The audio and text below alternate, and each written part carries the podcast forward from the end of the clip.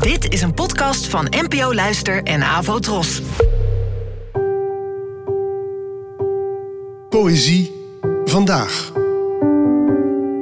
Met Ellen Dekwits.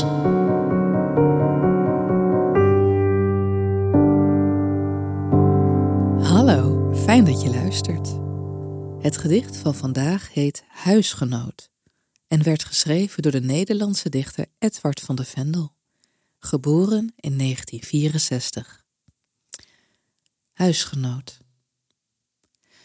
We schuiven in dit huis nu al een half jaar met onszelf en met elkaar.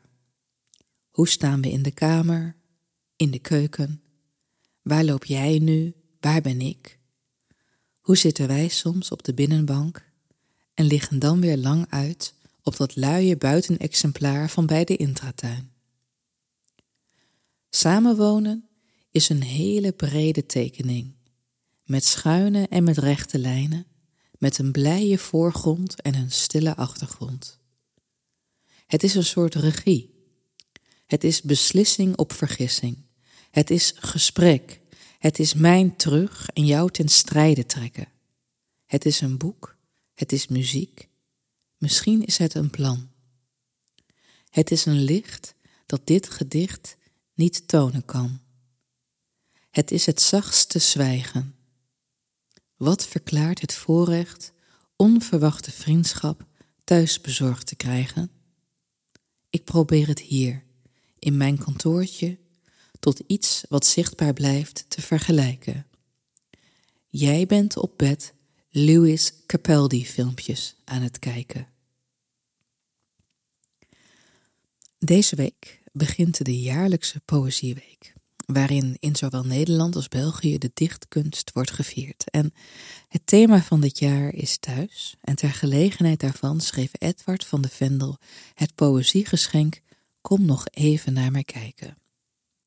In dit gedicht, dat uit de bundel komt, blijkt dat het woord thuis niet altijd iets vrolijks betreft.